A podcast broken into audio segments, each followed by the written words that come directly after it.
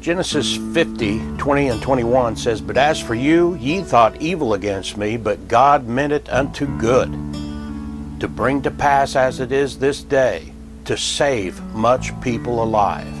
Now therefore fear ye not, I will nourish you and your little ones.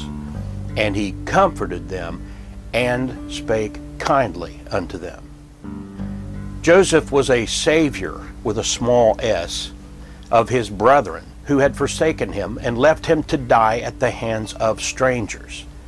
But he pictures the Savior with a capital S as a type or shadow of Jesus, who forgave his brethren who had forsaken him and left him to die at the hands of strangers.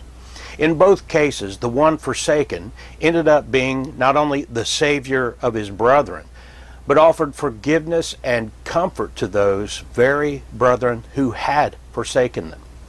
In our text, the brethren of Joseph were concerned that upon the death of their father Jacob, now known as Israel by this point, uh, Joseph might decide that it's time for payback. I was told by a Middle Eastern man that they have an old proverb that says, Revenge is a dish best served cold. And after all these years, they feared that Joseph had that kind of a dish ready to serve up to them, but Joseph had no such desire. He didn't allow the ill treatment of his brethren to turn him bitter toward them. Instead, he saw the hand of God working, as we're told in Romans 8:28, and we know that all things work together for good to them that love God, to them who are the called according to his purpose. And of course, Jesus has that eternal perspective as he dealt with his brethren. First, we need to settle the fact that yes, Jesus called his followers brother and brethren. I've noticed that people tend to forget this fact and simply fail to take note of it in some cases. You may recall in Matthew 12:50 and Mark 3:35 Jesus said, "For whosoever shall do the will of God, the same is my brother and my sister and my mother." Again in Luke 8:21 we read, "And he answered and said unto them, my mother and my brethren are these which hear the word of God and do it. And again in the prophecy of the judgment of nations in Matthew 25:40 it says, And the king shall answer and say unto them, Verily I say unto you, inasmuch as ye have done it unto one of the least of these my brethren, ye have done it unto me. Believers who follow Jesus aren't just a number. We're not just members of some organization. We're not comrades or just neighbors. Jesus calls us his brethren.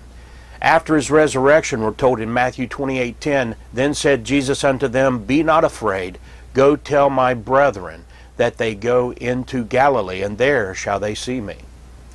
Joseph is a picture of this love of Jesus for his brethren.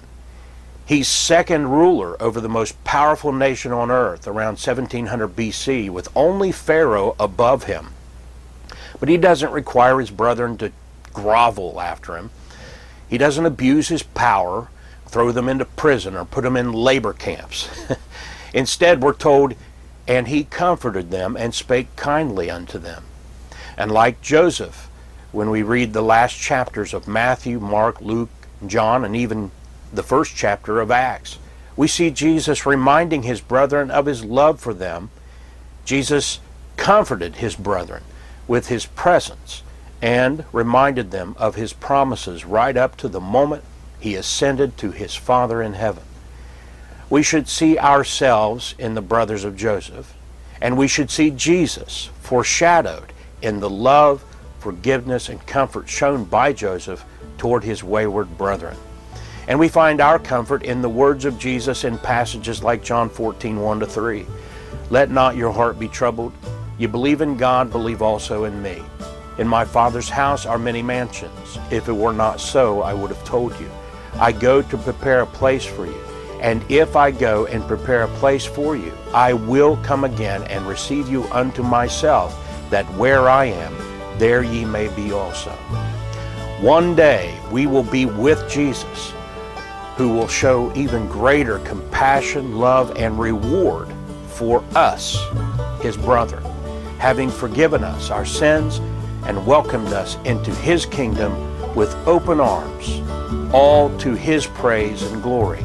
It's his blood that saves us.